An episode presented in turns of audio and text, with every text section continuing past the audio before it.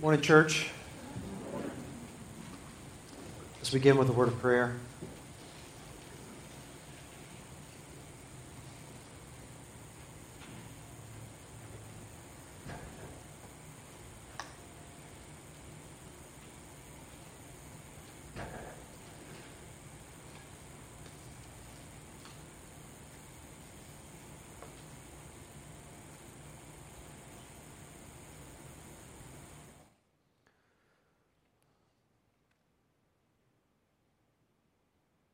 Father, we come to you now with the words of that song as our prayer that you would give us eyes to see and ears to hear, that we might understand and love and apply your words of life.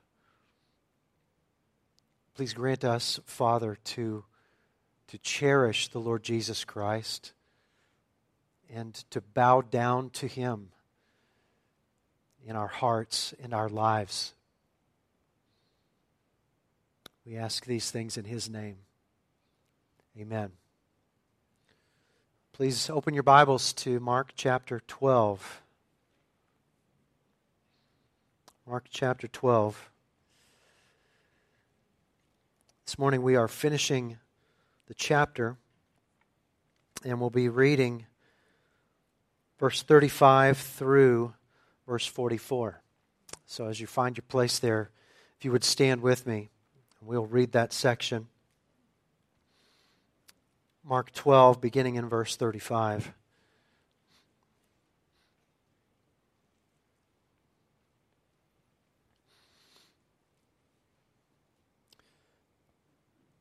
And as Jesus taught in the temple, he said, How can the scribes say that the, that the Christ is the son of David? David himself, in the Holy Spirit, declared, The Lord said to my Lord, Sit at my right hand until I put your enemies under your feet. David himself calls him Lord. So how is he his son? And the great throng heard him gladly.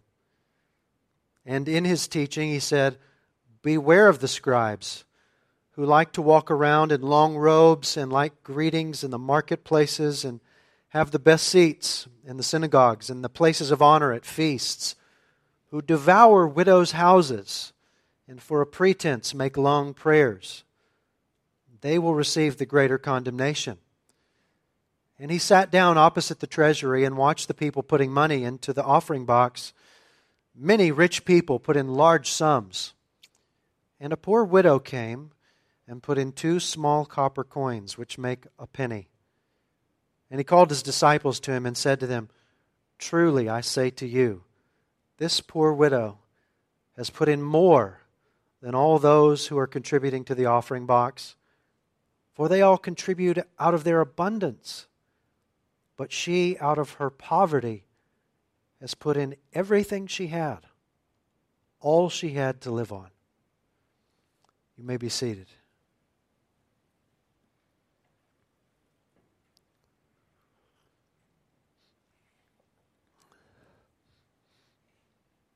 The final week of Jesus' life, as recorded in Mark, is like one big crucible for everyone involved.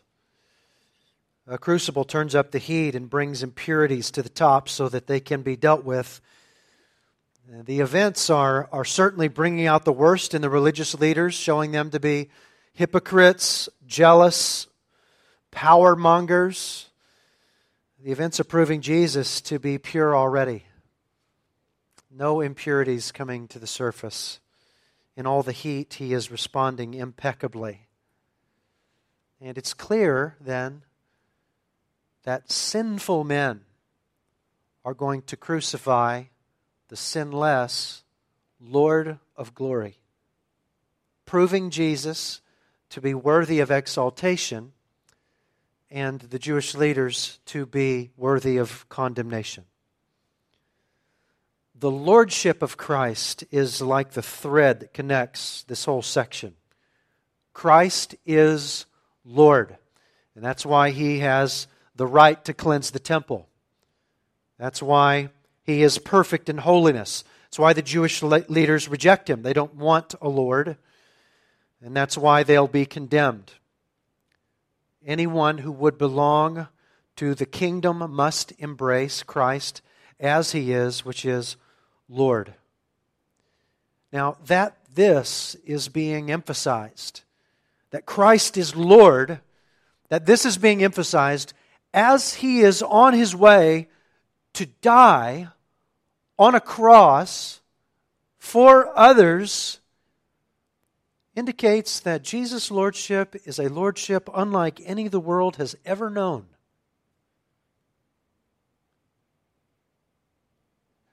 Jesus is a Lord who doesn't Lord. He is a Lord who humbly serves and sacrifices himself. And so those who would follow him, they, they must do the same. So once again, we find Mark emphasizing these things. And in the first scene, he shows that Christ again is Lord of all. That's what this first few verses indicate to us. Christ is Lord of all. Look, look again at verse 35. And as Jesus taught in the temple, he said, How can the scribes say that the Christ is the son of David? David himself in the Holy Spirit declared, The Lord said to my Lord, Sit at my right hand until I put your enemies under your feet. David himself calls him Lord, so how is he his son? and the great throng heard him gladly. Now, this is an understandable segue from the previous three interactions that Jesus has had with the Jewish leaders who were challenging Jesus' authority. Now he questions the adequacy of their understanding of the Christ. And if we were to isolate this passage, it may appear that Jesus is arguing that the Christ, the, the promised Messiah of the Old Testament, is not the son of David or, or descended from David. But we can't isolate passages like that. Remember that the first verse of Mark identified Jesus as the Christ. So we know that, that Jesus is the Christ. And in chapter 10, which was weeks ago now, chapter 10, there Bartimaeus the blind man identified Jesus as the son of David. So Jesus is both the Christ and he is the son of David. And when Bartimaeus called Jesus the son of David, Jesus did not correct him. Matthew chapter 1 verse 1 identifies Jesus as both the Christ and the son of David. Likewise, Luke chapter 3 identifies him as both. Remember that in Mark 11, Jesus intentionally entered Jerusalem to begin this, this last week of his life. He entered Jerusalem in ways that would evoke imagery from the Old Testament of that promised Davidic king. God in, in 2 Samuel 7 promised to David that he would send a king in the line of David who would have an eternal throne and who would build a house for God. That promise is a, is a, is a prominent marker in the Old Testament. And Jesus came into Jerusalem on the colt of a donkey, presenting himself as the fulfillment of Zechariah 9 9. Zechariah 9 9 reads this way Rejoice greatly, O daughter of Zion. Shout aloud, O daughter of Jerusalem. Behold, your king is coming to you. Righteous and having salvation is he, humble and mounted on a donkey, on a colt, the foal of a donkey. In other words, Jesus intentionally presented himself as that Davidic king coming into the city. Further, when Jesus entered the, the city, he was greeted as that promised Davidic king. Mark 11, 9, and 10 records this Those who went before and those who followed were shouting, Hosanna! Blessed is he who comes in the name of the Lord. Blessed is the coming kingdom of our father David. Hosanna in the highest. So Jesus intentionally presented himself as the coming son of David, and the people received him as such.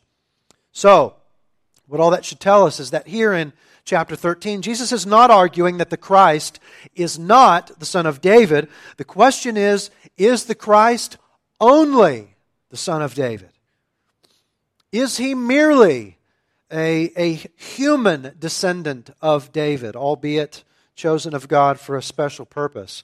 Jesus argues here that the Christ is more. Now, Psalm 110 was read for us this morning. I would encourage you to turn over there with me now. Psalm 110. Jesus is using David's own words from Psalm 110 to make the case that the Christ is more than the son of David.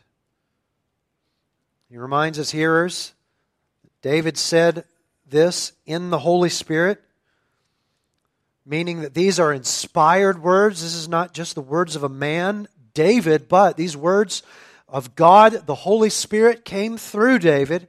David declared in Psalm 110, verse 1, The Lord says to my Lord. Now look at how, how your Bible translation has differently formatted those two occurrences of the word Lord. One is in all caps, the first is in all caps, and the second is, is not in all caps. That serves to signal to us that they are actually two different words in the original text. It was an ancient custom of the Hebrews not to pronounce the divine name Yahweh. So, whenever the Hebrews would read the divine name Yahweh out loud, they would not say Yahweh, they would rather say my Lord. Adonai is, is the Hebrew word. They'd say Adonai. And in keeping with that, trans, that, that tradition, our translations also, they do not print the name Yahweh, but they write the name Lord instead, but they mark it in all caps. Where the Lord, the, where the word Lord is, is written normally, that is not in all caps, that is just the, the, the occurrence of the normal word Lord. So here, David is saying, Yahweh, God, Yahweh says to my Lord or my master, Yahweh says to my master, sit at my right hand until I make your enemies your footstool. In other words, Jesus is saying that, that, that Yahweh has said to my master, who is the Christ, Sit at my right hand until I make your enemies your footstool. David calls the coming Christ my Lord, my master. So, Mark 12 37. How is he his son? Jesus says. That is, that is, how is he merely his son? Must not the Christ be greater than David if David calls him master or Lord? That the Christ is David's Lord would speak weighty things to the hearts of this original audience. If we put ourselves in, in, in, their, in their shoes and understand their history, this would be a sobering thing to think that the Christ is greater than David. Because the reign of David for, for the Jews, man, those were the glory days. That's, that's, that's what we look back to, wishing that we could go back there that's when everything was wonderful. Israel was on the top of the world. David was the standard for all other kings. It was during the reign of David that God gave Israel rest from all her enemies. That's recorded there in the promise of this Davidic king in 2 Samuel 7. David, imperfect as he was, he was he, he represented the pinnacle of Israelite history. It was, it was all downhill from there. And when, when, when God promised David a son in 2 Samuel 7, and when the, the prophets reiterated that promise, the, the people hearing this promise, they understood, oh, good, that promise is still outstanding. That means that, that we're going to have a, a, a, a king like David again. And they anticipated this human descendant of David to bring in a kingdom like his. And, and they, were, they were going to be thrilled with that. Because think about where they are as Jesus is talking to them. They're in their land, but they are under foreign oppressors. And if we read what, what we call Second Temple liter- literature, which is literature written from the, the time of the building of Zerubbabel's temple to, to this, this, this period when the, the temple is destroyed in, in AD 70, if we read that literature, we understand that these people, they think of themselves as still in exile. Even though they're living in their own land, they think of themselves in exile because they are under foreign oppressors.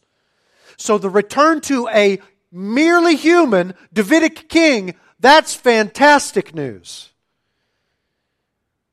that the fulfillment of God's promise is a figure that David would call my master. That indicates a throne, that indicates a kingdom greater than David's. How much greater? Well, Psalm 110 indicates that it is a throne in the heavens at the very right hand of God. Just uh, uh, astounding to the ears of the people of Jerusalem. The coming Davidic king will be enthroned next to God in the heavens. See, the Christ comes not merely to put a human descendant of David on an earthly throne, but to put God the Son on the throne of the heavens, the earth, and the human heart. The Christ comes to bring all creation to a better Eden. Paradise was lost to, to all of us because of our, our sin in the very beginning. You think about all of the misery that we experience in this life, every bit of it, including the rise and fall of nations and the rise and fall of foreign oppressors. All of that misery in this life is actually a symptom of the reign of sin and death in the human heart, and it is actually a symptom of the reign of the power of the devil over this present world. And the Christ comes not merely to put down a human nation oppressing the Jews, but he comes, down, he comes to put down cosmic evil in all of its forms. Is that good news or what?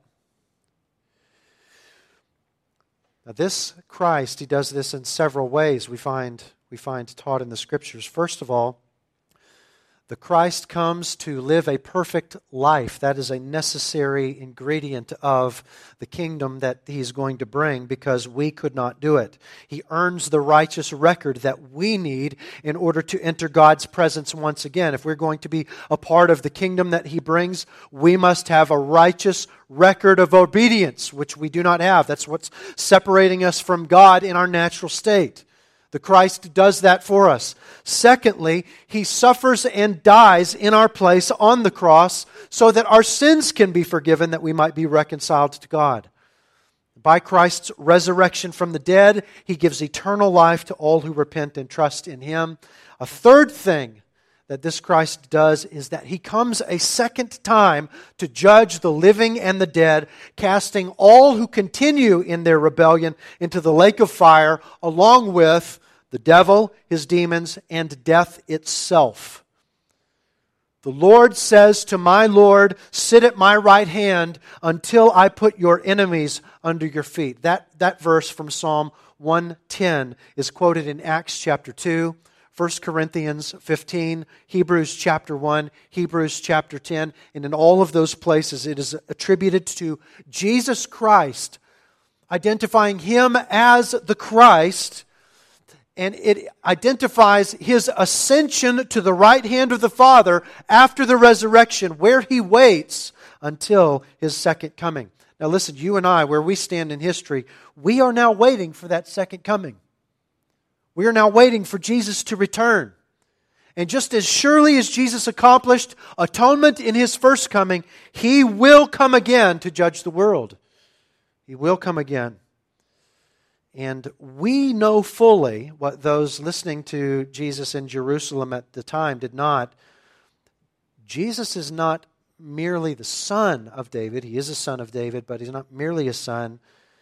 And he is not just superior to David. He is superior to David, but even more than that, Jesus is God. And that's the point that the author of Hebrews makes when he brings Psalm 110 into his first chapter in, in, in, Hebrews chapter 1. He's making the point that Jesus is God. The Christ is David's son, but he is David's Lord because he is the Lord Yahweh. And upon his completed work of, of redemption, he was enthroned in the heavens as Lord of all, Lord of all. That, that is what Jesus sees when he reads Psalm 110, verse 1. Now, the scribes, They've missed something when they read Psalm 110. They've missed something. And not by just a little, but they've missed it by as far as the earth is from the heavens. The Christ is a God man. He is worthy of absolute allegiance. He's worthy of adoration. He's worthy of all service. And this, scribes' willingness to, to cast away the Christ, not just to cast him away, but to crucify him, indicates their hatred for anyone to be called Lord over them. What about, what about you and I? How do we regard this Lord? It, it would be impossible to over exalt Christ in our minds or in our lives. It would be impossible to over submit. It would be impossible to over worship. He is the Son of God. All worship ascribed to the Father is also ascribed to the Son. Listen to this from Revelation 5:13. There John writes, I, I heard every creature in heaven and on earth and under the earth and in the sea and all that is in them saying, To him who sits on the throne, God the Father, and to the Lamb, to both of them be blessing and honor and glory and might forever and ever. All worship ascribed to the Father is also ascribed to the Son. For David to call the Christ my Lord is to submit to the Christ, to recognize his, his utter supremacy over all things. If David bows to the Christ, Son of David, as Lord, so also should everyone else. It's the point that Jesus is making. Contra the scribes. Christ is Lord of all. As we move on in the passage, we find that Mark is, is, is intending to make an additional point here as he's, as he's putting these, these scenes together. Second point is that submitting to Christ's lordship is to selflessly serve others. It is to selflessly serve others. And he shows us that by giving us the opposite picture in the scribes. Verse 38. And in his teaching, he said, Beware of the scribes who like to walk around in long robes and like greetings in the marketplaces and have the best seats in the synagogues and the places of honor at feasts, who devour widows' houses and for a pretense make long prayers. They will receive the greater condemnation. Beware of the scribes who, and, and he gives their characteristics, which can be boiled down to three basic characteristics. The first is that they love to be honored, and he gives several examples of their love for honor. He gives four examples. They like to walk around in these ostentatious robes. They like for everybody to look at how they're dressed. Look at how important I am. They like to be greeted in the marketplaces. They like to be seen as important. Look at me. They like the best seats. In the synagogues, they like the places of honor. At the feasts, they like to be exalted. They love to be honored. Second characteristic is that they take advantage of the weak. He says specifically that they devour widows' houses. We're not sure exactly what that means. Commentators have made suggestions. I, I, would say that, that the following scene, where Jesus sees this widow putting money into the, the, the offering books, that may be the best suggestion. The widow is willing to give all that she has for the work of the Lord. The scribes are those who are willing to take everything that a widow has for their own personal gain. That's a quite serious offense given everything that the scriptures say from cover to cover about, about the Father's heart for widows and orphans.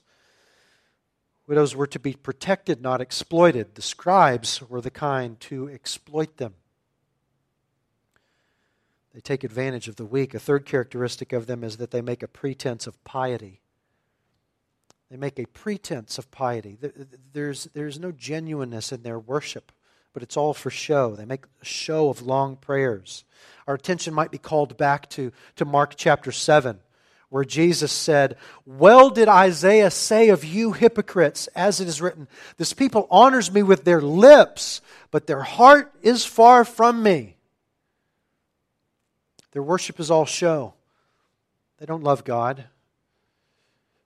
And it all boils down to this the scribes use their religious authority for personal gain and honor. They use their authority for personal gain and honor. They lord their authority over others for their own personal gain. Now, think about how unlike Jesus they are. Jesus is a Lord who doesn't lord. But, but he is a Lord who sacrifices and serves. He, is, he, he, gives the highest of, of all eternal gifts at his own expense. He said in Mark 10:45, "For even the Son of Man did not come to be served, but to serve and to give his life as a ransom for many." What we're seeing now in Mark is Jesus is on the cro- on his way to the cross to do that very thing. And so Jesus says of the scribes, "Beware of the scribes. They are dangerous." Certainly, their, their behavior is dangerous. They're going to take advantage of you, they're going to hurt you for their own gain. And you, and, and you should not emulate them. But more dangerous is the theology that undergirds their behavior. And what is their theology? Well, he's just, he's just talked about it in the, in the passage above. They have an inadequate view of Christ. They do not recognize him as Lord of all. And that inadequate view of Christ is, is going to leave them and has left them dead in their trespasses and sins, such that their personal authority that they have acquired is being used for their own selfish gain. You will know them by their fruit, just how Jesus said it in Matthew chapter 7. Beware. Their, their, their behavior is harmful, but their theology underneath is more harmful. The scribes reject Jesus as the Christ. They demonstrate it by lives that are diametrically opposed to his. Don't listen to them that the Christ is something less than, than, than the Lord of all. They will lead you away from the truth. That's what Jesus is saying. And the Lord, the Lord closes this little section by saying that it's going to bring upon them a greater condemnation. What is he talking about? Remember that when Jesus came into Jerusalem, he acted out judgment in Jerusalem through that, that sandwich. Do you remember that sandwich of, of the cursing of the fig tree? And then the cleansing of the temple, and then the fig tree perishing. Do you remember that? And we saw how that was that was Jesus acting out judgment on the temple. Well, judgment is coming on the Jewish elites, on the temple, on Jerusalem. And what we're going to see in chapter 13 is that that, that is reiterated. In fact, jump down to chapter 13, look at verse 1. This is, this is right after the passage that, that we're looking at, obviously. And as he came out of the temple, one of his disciples said to him, Look, teacher, what wonderful stones and, and what wonderful buildings. Obviously, they're, they're talking about the temple. And he said to them, do you see these great buildings? There will not be left here one stone upon another that will not be thrown down. Again, he's referring to the coming destruction of the temple. Judgment is coming upon them for their rejection of him. And I would say that that's, that is the, the, the condemnation that, that Jesus is talking about here. The scribe's condemnation will be worse in this judgment that's coming on the temple, the scribes are going to have it worse. Why? Because they led others to reject. They were the leaders of this insurrection against the Christ. And so they're going to receive the greater condemnation. You and I should beware of such leaders. Leaders who deny the absolute lordship of Christ and whose lives show it. If we, if we could boil down all the teaching of the New Testament about qualifications for leadership in the church, and those, those passages are passages like Titus chapter 1 and 1 Timothy 3, 1 Peter 5. If we could boil the teaching of all of those, those passages down, it would be two things that, that we must have in those who, who lead us in the church. They must have the ability to understand and communicate truth, and their lives must have been transformed by that truth. You've got to have those two things. Men who understand and can communicate the truth, and men whose lives have been transformed by that truth.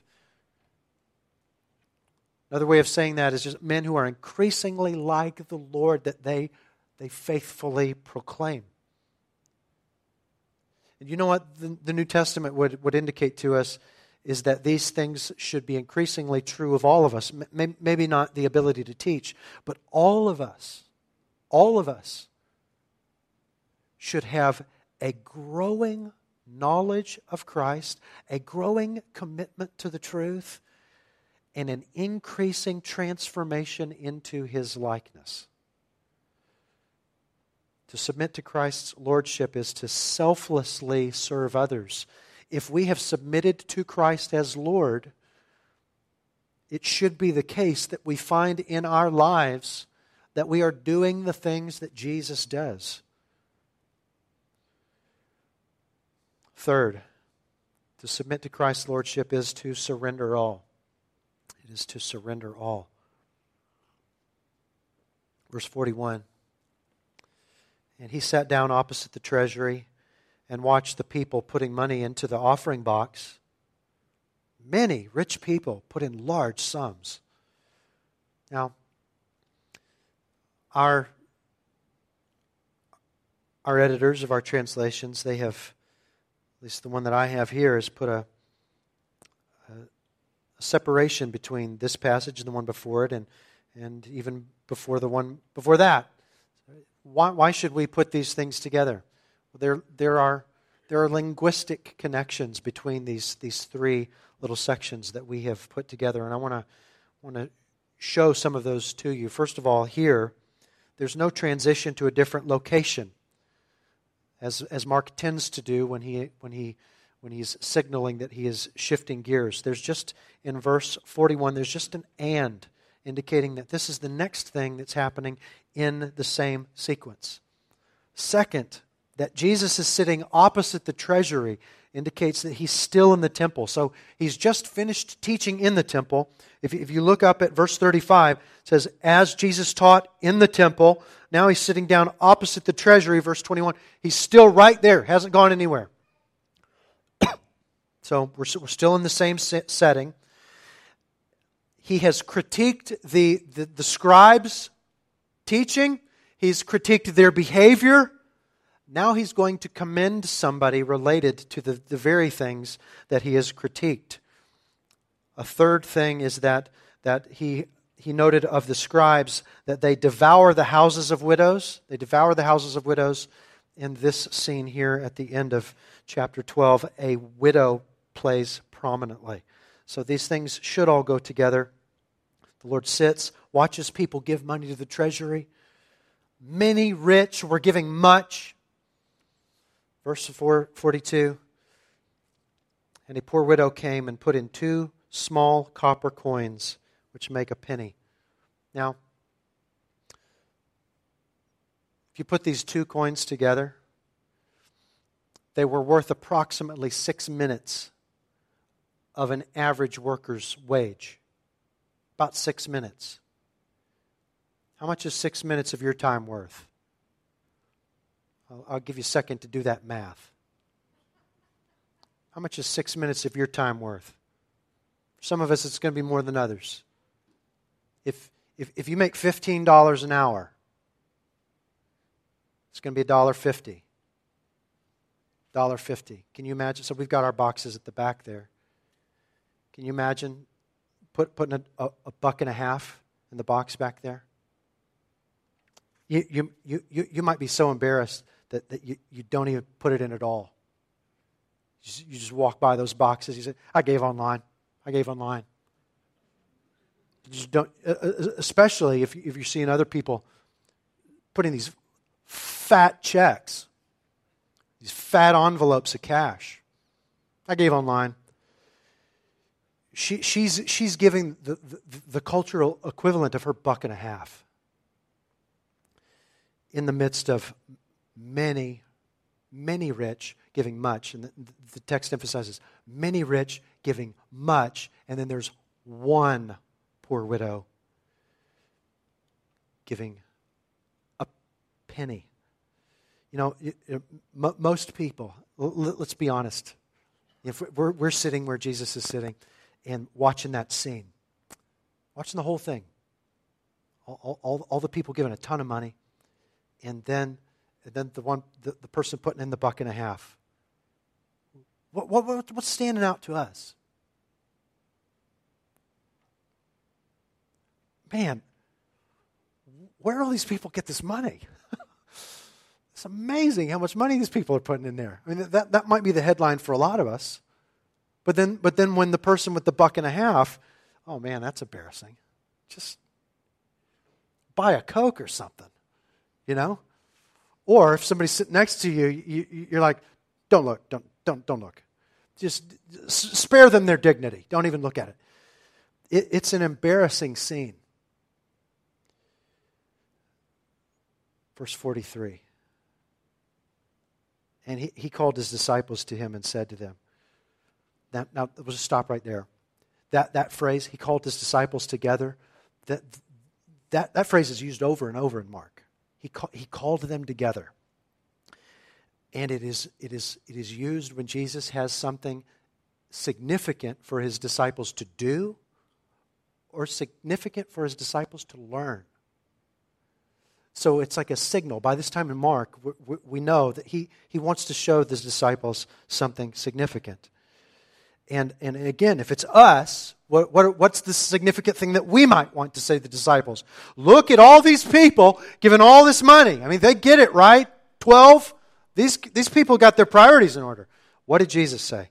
Jesus said, Truly I say to you, this poor widow has put in more than all those who are contributing to the offering box for they all contributed out of their abundance. But she, out of her poverty, has put in everything she had, all she had to live on. She gave more, a, a, a buck and a half in our terms. She gave more. And, and, and we might think that that's laughable, not Jesus, and, and not the Father. You see, you, you can afford to do this kind of valuation when you own everything. If you're, if, you're, if you're taking notes, you might write down Psalm 50. You could read the whole psalm. Great psalm. But verses 10 through 12 read this way Every beast of the forest is mine, the cattle on a thousand hills. I know all the birds of the hills, and all that moves in the field is mine. If I were hungry, I would not tell you, for the world and all its fullness are mine. God doesn't have money problems. He's not dependent upon the large gifts of the richest of the rich to make the world go round. He's the source of all wealth. And though Jesus lived in poverty all his life, he never sweated it. You know that story in Matthew 17? It's time to pay the, the, the, the temple tax. How does Jesus pay it?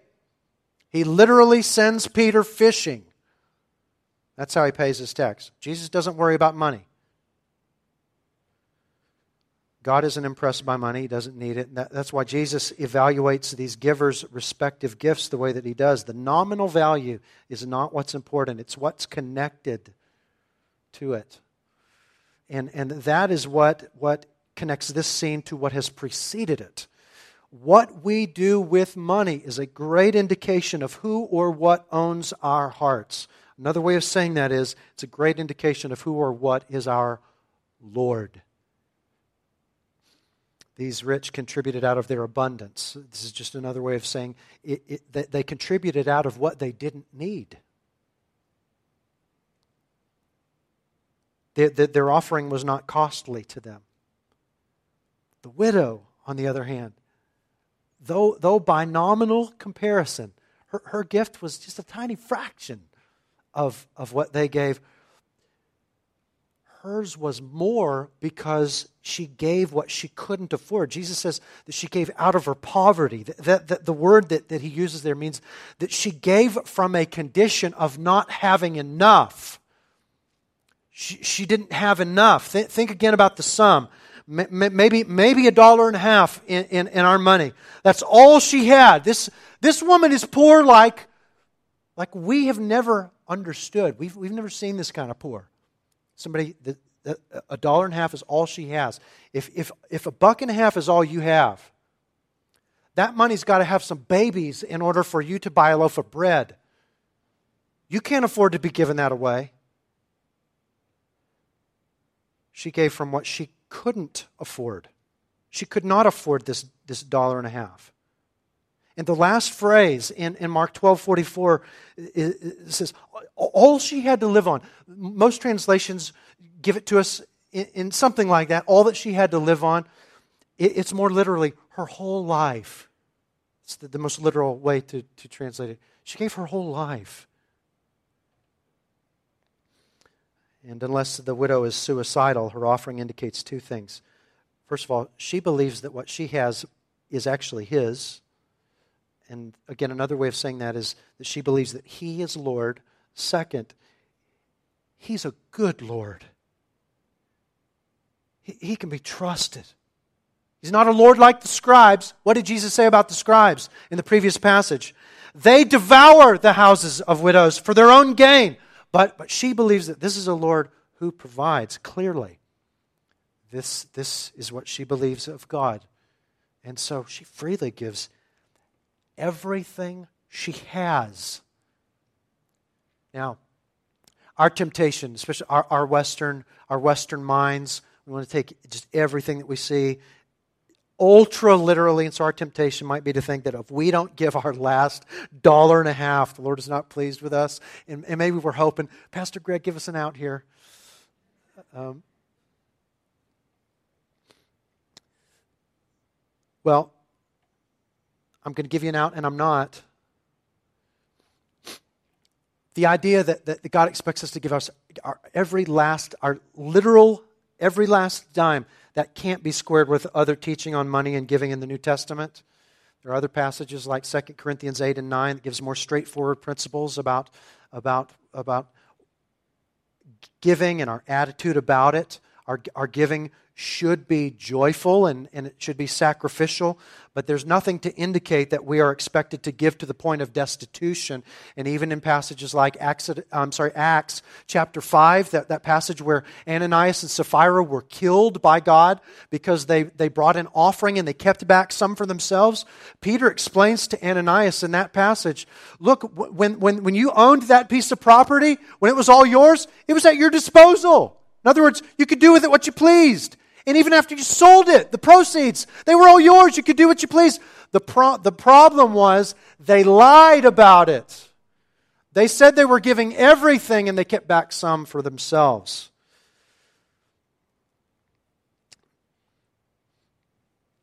The New Testament nowhere condemns wealth per se.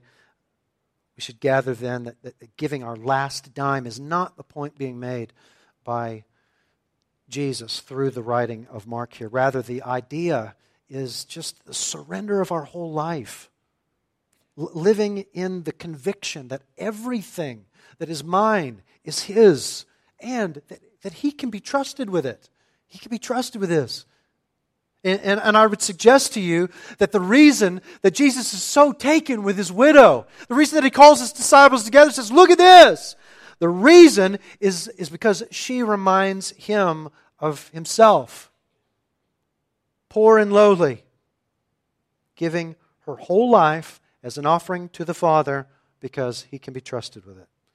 So this poor widow, she's far more like Jesus than the scribes, giving all, trusting God. For many, many, the, the measure of whether he has our heart is, is going to be measured by what we do with our money. And so, for some among us, perhaps the best way to express surrender this, this morning is going to be to give more monetarily. Perhaps you are in the habit of, of only giving what is extra, what you don't need, what you can afford. And you recognize now that that's a sign that, that, that you are of the conviction that, that your money is actually yours and he can't be trusted with it. Or that your money is yours and, and he can't be trusted to take care of you. You're recognizing now that that's a sign of a lack of submission, a lack of faith. If that's you, I, I would suggest to you that you surrender, and that a, a sign of that surrender would be to give more. For others, it, it may be your time. You're just miserly with your time. And, and you'll give money all day as long as you don't have to give your time. You're behaving as if your time is yours and not His. as if, as if you are Lord and not Him. And so to follow Him this morning would be to sacrifice your time. Say, every minute of this day belongs to the Lord, and I'm going to give it freely. It, could be something else entirely, so, something else that, that you are clutching with a death grip before the Lord, saying, Mine, not yours, mine. And, and it's not that God needs whatever that you're, you're holding on to. God needs nothing. The thing is that it's His because He's Lord of all. And your holding on to it is a statement of who you believe to be Lord. Now, that, that's, that's one way of, of, of taking these things and applying them. Another way of thinking through these things, there may be another category of us who who need to apply this, this passage, not, not by looking at what we still need to surrender to the Lord, but, but thinking rightly about what we have surrendered. Perhaps you suffer from, the, from comparison syndrome. And you, you, you've, you have given all that you are to the Lord. You have given your buck and a half, whatever that represents, of your money, your time, your talents. You've given it all. But you see many rich giving much. And you feel as if yours is nothing. You are comparing, comparing, comparing. God is not comparing. Is your heart His? That is the question. Does your heart belong to His, to Him? consider again how, how uniquely Jesus viewed that, that scene at the treasury. The, the, the highlight was, was the woman whose actions said, Yahweh is my Lord, and I trust him. It delights this Lord to see those who surrender everything without a thought of how it measures up in worldly terms. It delights him. Jesus is Lord, supreme over all creation. He needs nothing. On his way to the cross is where we find him here in Mark. He's on his way to the cross where he will surrender all selflessly serving others unto death that they might have all the blessings in the heavenly places. Conversely, on his way, he, he warns about the scribes who use their authority for their own benefit. And he commends this widow who, like him, gives her all. This, this, this Lord, he is a Lord unlike any the world has ever seen. He is a Lord who doesn't lord, but he gives and serves. And he calls those who submit to him to do the same, to give and to serve. Let us do so with joyful hearts, understanding what He has given and how He has served as our Lord. Let's pray.